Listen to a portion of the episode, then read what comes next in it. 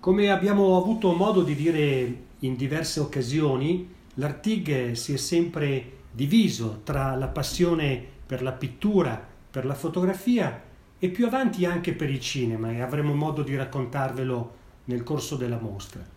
In queste immagini si vede un Lartigue intento all'attività di decoratore, un misto tra eh, pittura e messa in scena. Proprio l'arte scenica è stata la sua grande passione.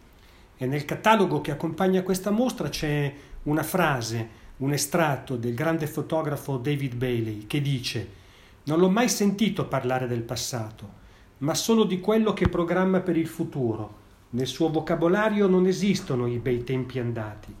Nella sua ultima collezione di fotografie dimostra di saper produrre nuove immagini che non hanno nulla a che vedere con il contenuto nostalgico dei suoi lavori precedenti. Insomma, un grande innovatore su tutti i generi artistici.